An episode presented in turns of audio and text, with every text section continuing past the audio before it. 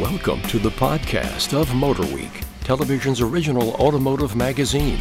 MotorWeek is made possible by rock auto dot com. Here's your MotorWeek podcast host, John Davis. And thank you, Alec Webb, and welcome everyone to MotorWeek podcast number two thirty-nine. And joining us today on Zoom, we hope you are, of course, is, uh, of course, our online content coordinator, Jessica Ray. Hi, everybody. There she is. Our writer, two-wheeling reporter, Brian Robinson. Hello, everyone. And our over-the-edge reporter and producer of the podcast, Greg Carlos. Hello, hello. All right, we've got a trio of vehicles we're going to talk about. We've got a lightning round. We've even got a viewer question. We'll see if anybody has a rant and rave. So let's get to it. And this is very timely because uh, this week that we're doing the uh, the podcast, we had the first chance to uh, drive the two thousand twenty-one Volkswagen I D four. And for those that aren't clued in, I D is the sub-brand that Volkswagen is using for their dedicated electrified models. And the I D four, which is a compact S U V, will be the first one sold here in the U S and will eventually be made at Volkswagen's Chattanooga, Tennessee assembly plant. But Jessica just came back from actually having a chance to drive the I D four in person. And so I'm going to turn it over to her and let her tell us all about it.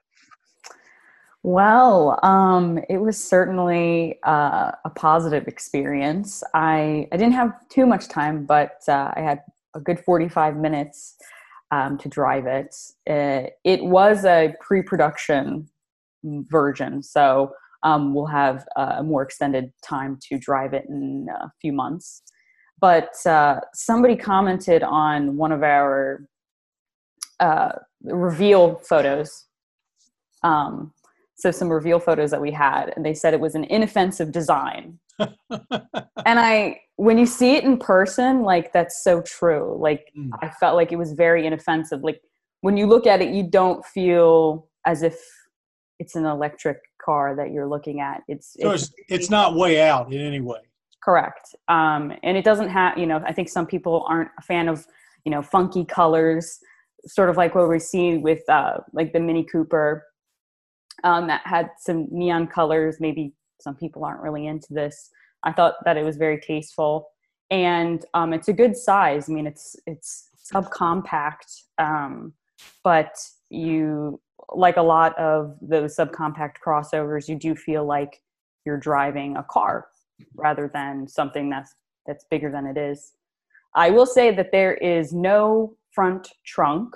Hmm. Um, I we didn't see any in the pictures, and that was confirmed um, when we opened up the hood. They have some, uh, I think, cooling cooling systems, and uh, like H V A C is. Um, is in the front area. And then of course, when the all-wheel drive version comes out, which is an additional one hundred horsepower uh, in twenty twenty-two, that additional uh, motor components will be stored up in the front.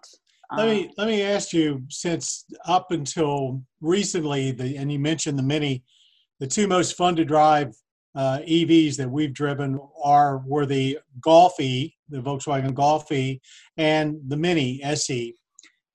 How do you think this, does it drive like a Volkswagen? Does it drive sporty? I mean, yes. That's a, most electric cars are not known for having a particularly sporty attitude, with those two exceptions. Yes. I mean, I definitely agree that it drives like a Volkswagen. I think when I got in the car, sat in the car, started driving, it really, um, it felt like a Volkswagen. It was, it was a very smooth ride. Um, very pleasant, um, of course. And, um, you know, there, you, you had quite a few different modes. You had a normal mode, you had a sport mode, and you had an eco mode. And I, I tested it on the highway. I tested it on sort of more of back roads. So I did a bit of mixed driving. And, um, I remember I had it in sport and I was merging onto the highway, and I turned my head, you know, for a second to check my blind spot. And by the time that I had moved over into the lane and been back uh, looking for, forward, I was going like seventy miles an hour. Mm. You don't really realize how fast it can just, you know, p- propel you forward. All that instant torque. Yeah. Of course, you know, that's I wouldn't say, you know, a little normal uh, when switching from combustion engine to an E V. Um, but it's definitely, I, I, I really enjoyed myself the, the whole time that I was driving it. I have a question about the interior. Uh, Volkswagen interiors don't change very much. This is a, a complete departure. We don't have any pictures we can show right now, but if you Google it, you'll see a very clean dash with a big prominent display in the center. How did it, how did you interact with it? Did you like it? Because this will be, this is something really new as well.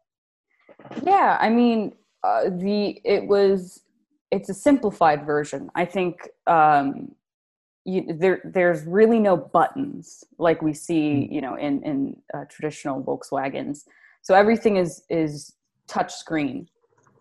I didn't get to really use it to its full capabilities because, like I said, it was a pre-production model, so um, it wasn't one hundred percent quite yet. But it, from from what I did use, it was very intuitive. It was very simple. I think very easy to learn, um, and uh, didn't uh, feel like it was in the way. I will say, I think the. I drove a first edition, so that's the top tier model. And that had, I think it's an eleven inch screen. I felt like it, you know, some, I think the, the lower level uh, models will have a smaller screen. I think I have to drive both of them to see which one I liked better. Um, but it wasn't like overtly distracting or anything. Um, of course, the, the, the dash, you know, where, where the, the speedometer and, and is such, it was, was very small, but the data you need for an electric car is really just the speed limit and, or how fast you're going and, uh, you know, how much charge you have left. You know, this, this I D four is going to compete with not only the Tesla Model Y, but also the Mustang Mach-E, and size wise, it's, it's in that ballpark. It's either a little bigger or a little smaller than the other two. Um, I, from the photographs, it looked like that the cargo and rear seat area were quite large. Do you have any impressions? I, I assume you didn't get to spend a lot of time looking at it that back there, but it looked like it could hold its own for someone in that small S U V class. Sure. Um, I think they said that the cargo area Uh, was pretty equivalent to the Tiguan. Um, and, and just looking at it, it did feel very spacious. You know, I said there was no front trunk. Yeah. But you don't need one with the amount of space that you have in the, the cargo area. Um, and th- there were a couple of things you could do to even make it a little bit larger, uh, which we'll be able to test out more when we have the car with us. Um, but I mean, it definitely seemed like there was enough space for any comfortable long trips for sure. You know, the uh, the base price of it and is is less than the Model Y or the Mach-E, and in response to Volkswagen publishing the prices to starting in the, the around forty with um, before any government incentives, uh, Ford has already lowered the prices on the Mach-E uh, just this week. So um, I think everybody's looking at this and thinking, this is some real competition. Uh, do either of you guys have any comments on the, on the I D four? Yeah, just briefly, that pricing, as you mentioned, puts it right about where the Bolt E V is. Mm-hmm. Uh, it has two hundred fifty miles of range, which we should point out. Um, I think they've already sold out the first editions that Jessica mentioned. So obviously people are really excited about it. Uh, and then Volkswagen's throwing in three years of tr- free charging at uh, Charge America or whatever the name is, uh, charging stations. So, Electrify uh, America. And so it's ever since Dieselgate happened, yeah, Electrify America. Ever since Dieselgate uh, happened, Volkswagen says they're putting all their resources into E Vs, and this is the first proof of it. And there's a lot more coming. Um, but yeah, if this doesn't make you jump into E Vs, I don't, I'm not sure what you're. Greg, anything? Yeah, um, it's. To the point of the pricing, they also announced their lease pricing, which I think is under four hundred dollars a month. Yeah, three seventy-nine. it appeals to people, uh, millennials and younger, because we're used to not like actually owning anything. we, we're, we're basically subscription people, which is fine. I mean, it's, for that price, I don't think, I don't see an issue with it. Um, it's same deal where you get the three years of charging, which, um, you know, infrastructure is only going to get better. And, you know, D C fast charging is really what you want. Uh, if you're going to make any kind of trip, you're going to want to charge. I think they charge between five and eighty percent in about like thirty-five minutes or so, which, um, you know, results may vary, as we've seen, uh, depending mm-hmm. on where you are. Uh, and prices may vary as well. So I think that is something to keep in mind. Um, I think it's interesting that they, I'm curious if Jessica, if they even mentioned their Golf E V, because I know they're calling this their first long range E V, even though they did have the Golf E V first. So if, did they say they learned anything from, from or e-Golf, I forget what they call it. Yeah, yeah. They, they briefly mentioned that when they were giving me the whole uh, spiel about about the uh, I D four. They talked about how they built upon, you know, uh, the the e-Golf, and of course how they're looking at other, you know, E V competitors like the Tesla and like the Ford Mach-E, uh, Mustang Mach-E. Yeah. So, and the e-Golf only had a little over one hundred mile range. That's why they consider this their first long range E V. Yeah, they've said this is the first E V they've done that's designed for the American market, which means longer range. Correct. Well, thanks for that report. That was extremely comprehensive, um, and really, I'm I'm I personally am very interested in getting in it. Uh, there've been a lot some European journalists that have posted uh, some drives, and uh, it seems to be, at the moment, pretty universal praise for it. So we'll see. Mm-hmm. Let's move on now to something more uh, here and now and a little more widespread. That's the twenty twenty-one Kia Sorento. Who would like to start talking about small S U Vs? Uh, actually, it's midsize, but I'll be the first to jump in. Uh, having had quite an experience with Sorentos, and if this goes on too long, feel free to cut me off. You owned one, uh, right? Yeah, I went on the original launch out in Idaho. And we did all kinds of off-roading out there. I was pretty impressed. They had a four runner out there. It did everything the four runner could do. A lot of people forget the first gen uh, was body on frame. It was a mm-hmm. tough, tough little truck. And uh, uh, not long after that, my wife was in one. She loved it so much. We bought one, uh, had it for fourteen years, put wow. two hundred sixty-five thousand miles on it, and never had any problems. Uh, second gen got extremely car-like and ugly. uh, third gen um, got bigger and better, but it was still um, more Highlander than four runner. Uh, the new gen, they've definitely tried to make it uh, more rugged, and it looks good. And you can get a off-road model with one inch of lift. yeah, the... Um...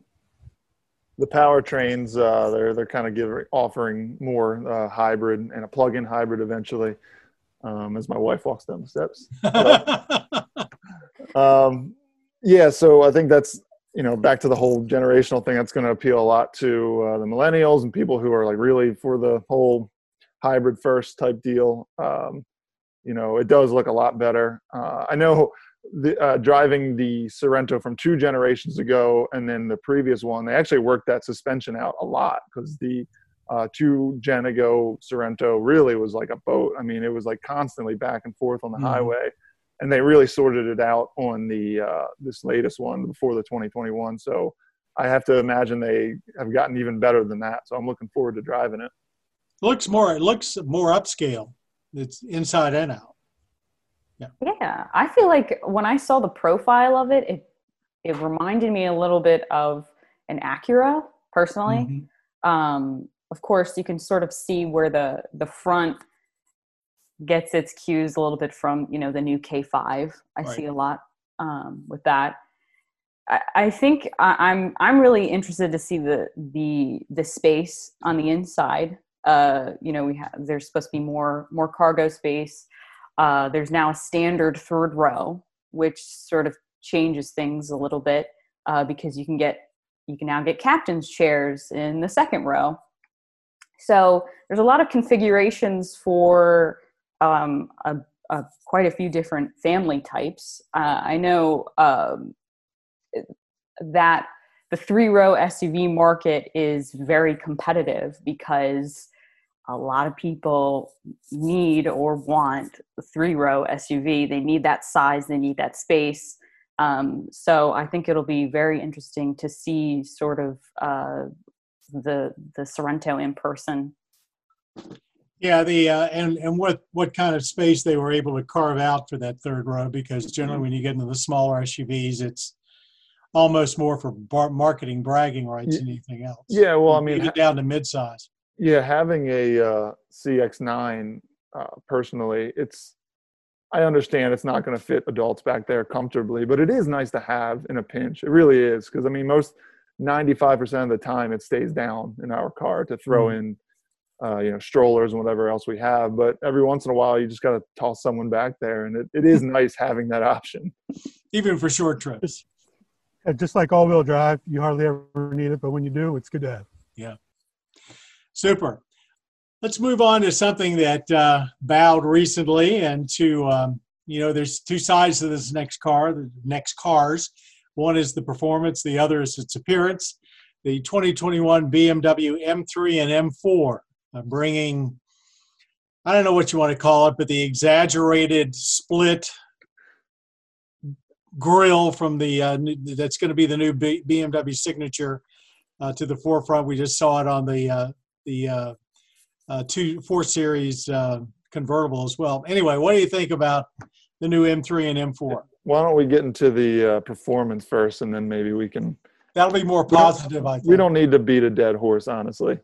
Uh, well, be- as you always as you always point out to, to me, and we point out to uh, our viewers, beauty is in the eye of the beholder. So, shoot.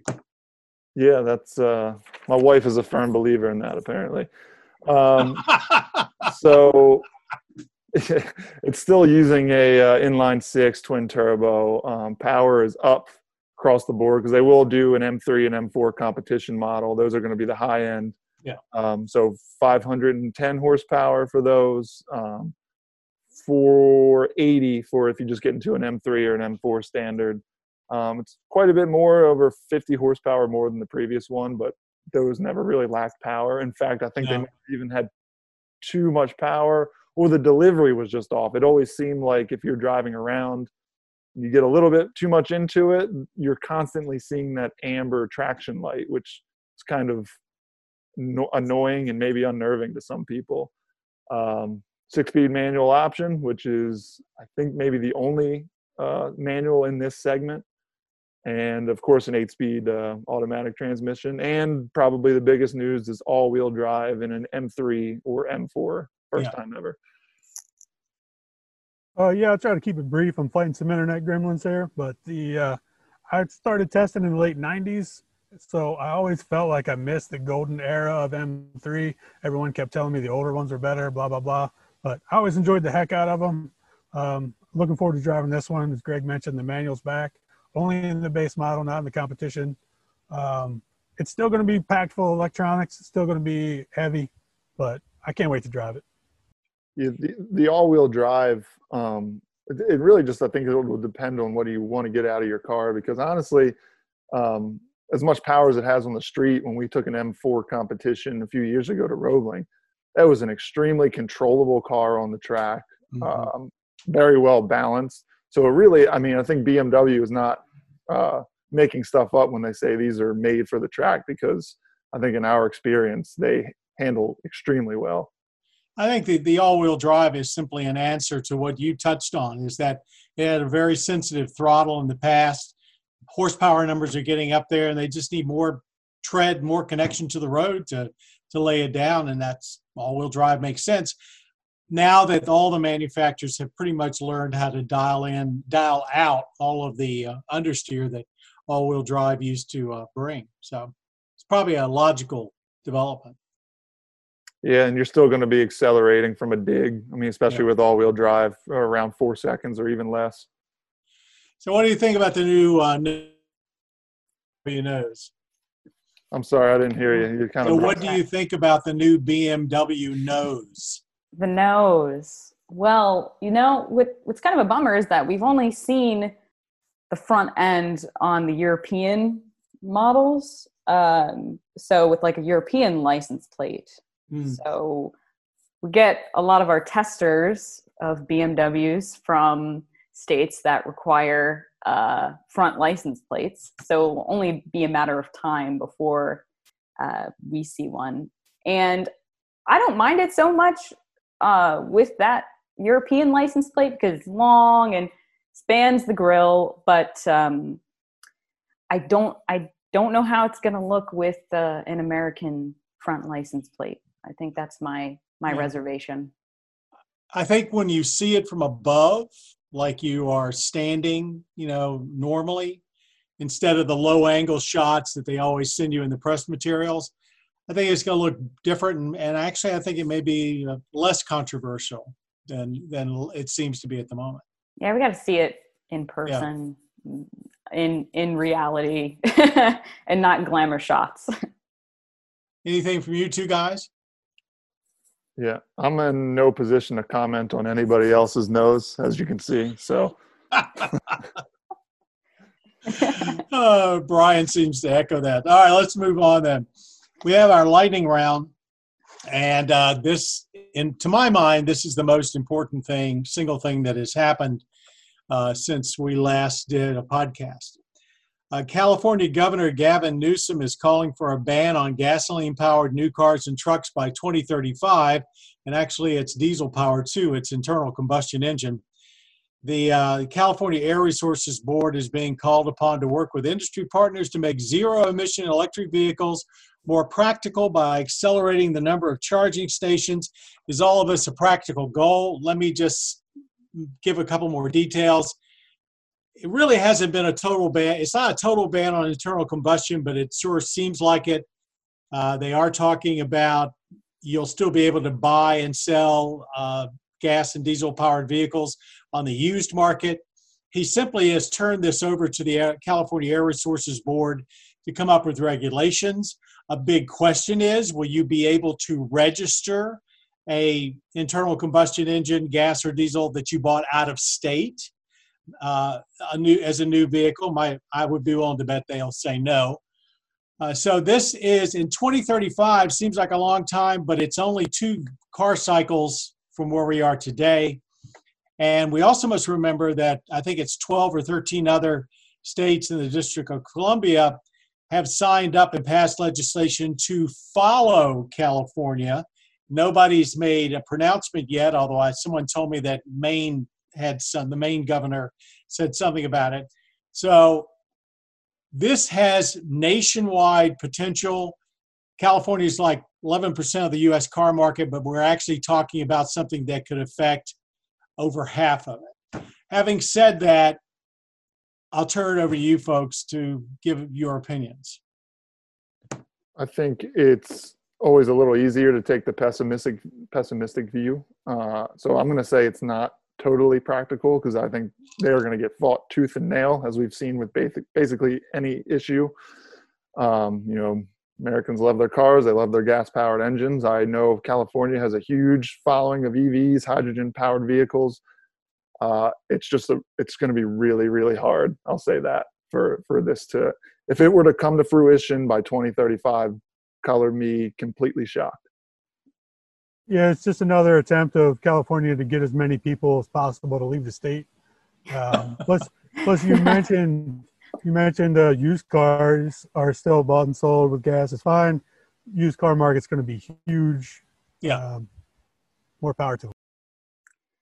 Yeah, I mean, uh, I, I, it's a difficult question because I, f- I feel like it is very optimistic. But then again, we don't know where technology is going to be fifteen years from now. Um, of course, there's always, you know, will if you transition to electric cars and you have more and more people with electric cars in that area of the country, they do struggle uh, sometimes with uh, their energy grid already. So it would be a lot of pressure on the energy grid.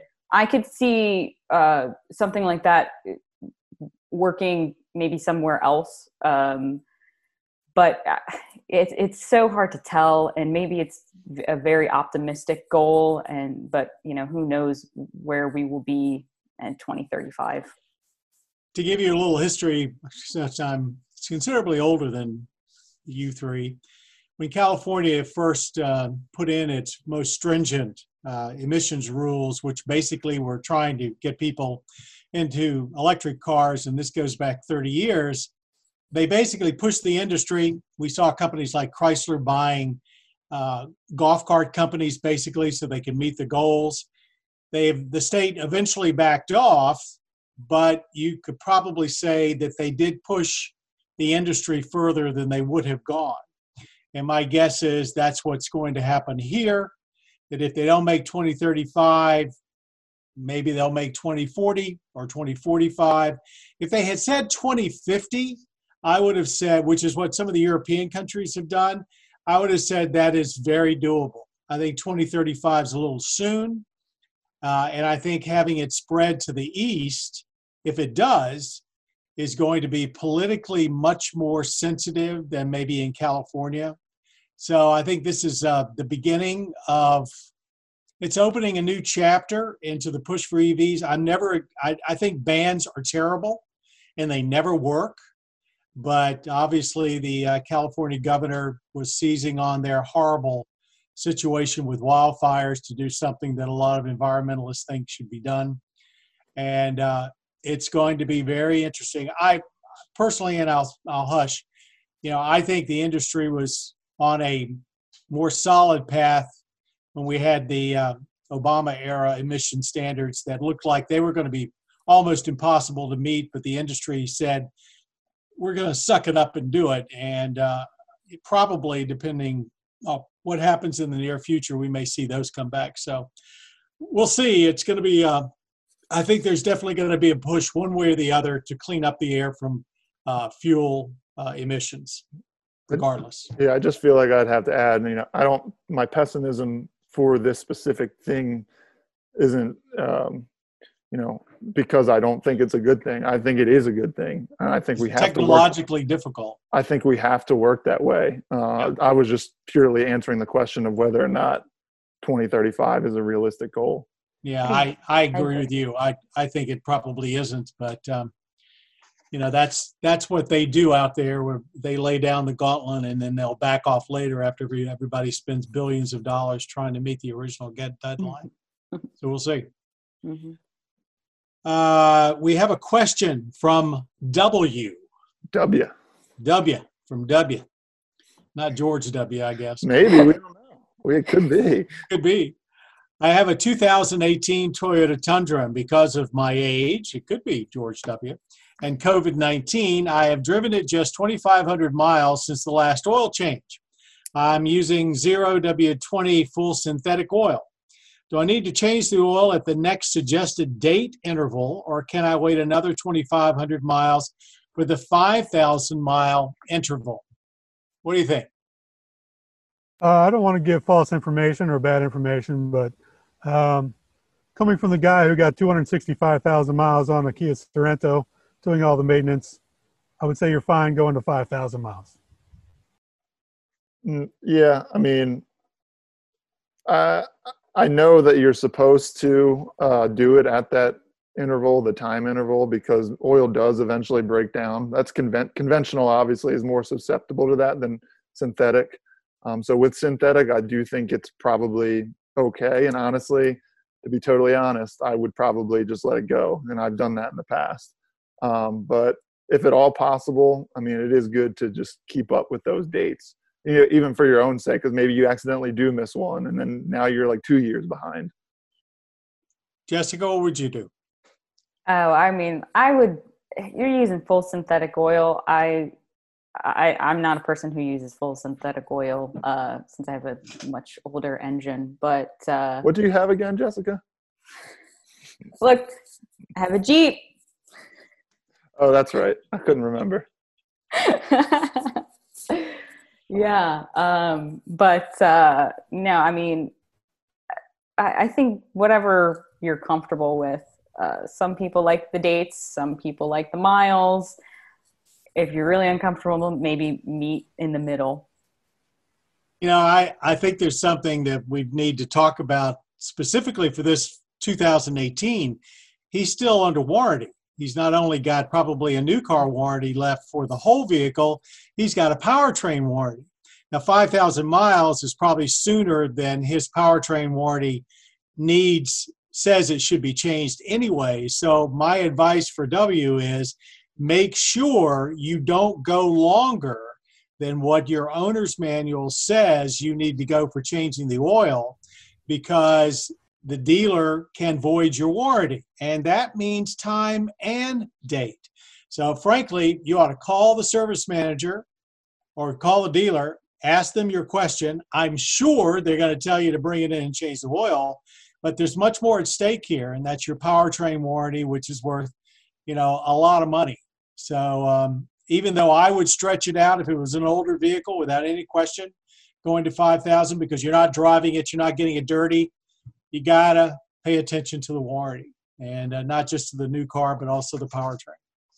Good point. So be careful. Of course, of course if, you're, if you're one of those uh, lucky folks who gets who bought their car and gets complimentary oil changes, then I would just say get your oil changed.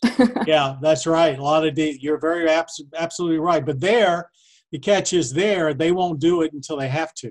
Ah. You know, they, they look at the, the uh, calendar and the miles, and it's only free if you meet that particular, you know, date or mileage. Mm. Okay, anybody got a rant and rave they want to talk about? I feel like, I feel like I, did I have one? I oh, no, you have to have one. I, I. Karen. Queued up some from the last time. It could be a good thing. It could be a it could be a rave. That's true. You know what? I do have a rave. My rave is um, that a positive of the pandemic is the fact that um, my car insurance uh, went down, oh. Oh. which I I I believe quite a few people's car insurance also went down as well. Mine went down, um, I don't know exactly how much, but it was a relatively... I mean, fifteen percent is what they've been, a lot of the T V ads have said. Yeah, I think it was close. I think it was close to that. Yeah. It was, uh, so it, it went down. And so I will rave uh, about that. That's the first time I think that's ever happened. I think you're right. I mean, why else would they, you know, charge you less? Yeah. But, for quite a for quite a few months, I mean, nobody nobody was driving, you know, for a good, I would say, month or two. Really didn't have many mm. people on the road, so less auto accidents, less insurance payouts. Uh, that's always good for the uh, insurance companies.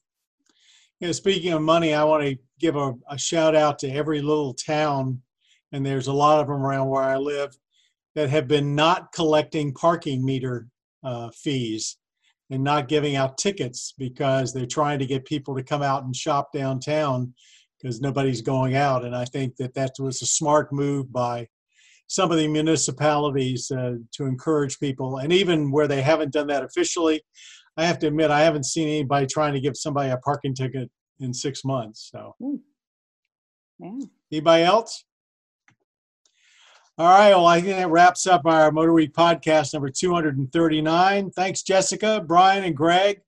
Also want to thank our audio engineer, Jim Bigwood, back at the home base, our podcast producer, Greg right here, and our creator, Bob Mixter. And to all of you out there, be sure to watch MotorWeek on your local public television stations. If you're not sure where to find us, go to our website, motorweek dot org. Click down from the top menu. You can put in your zip code and find out where we are being shown and when. Also, we're seen every week many times, but starting on Tuesday nights at seven thirty on the Motor Trend cable channel. We're on P B S Living, which is Prodder Prime Video, so you can stream us there. And of course, what Jessica's in charge of, our uh, MotorWeek YouTube uh, channel, youtube dot com slash MotorWeek, where you can see all of the individual segments we've done, and a lot of the historical too, and an awful lot of material in our first looks that uh, hasn't made it to air yet. So we keep you up to date there and through the website. I think I covered everything. Yeah. So next time, thanks everybody, and thanks very much for being a part of MotorWeek. You've been listening to the podcast of MotorWeek, television's original automotive magazine. MotorWeek is made possible by rock auto dot com. For additional information on podcasts, videos, and showtimes, visit our website at motor week dot org. And watch MotorWeek, television's longest-running automotive magazine series, each week on your local P B S station.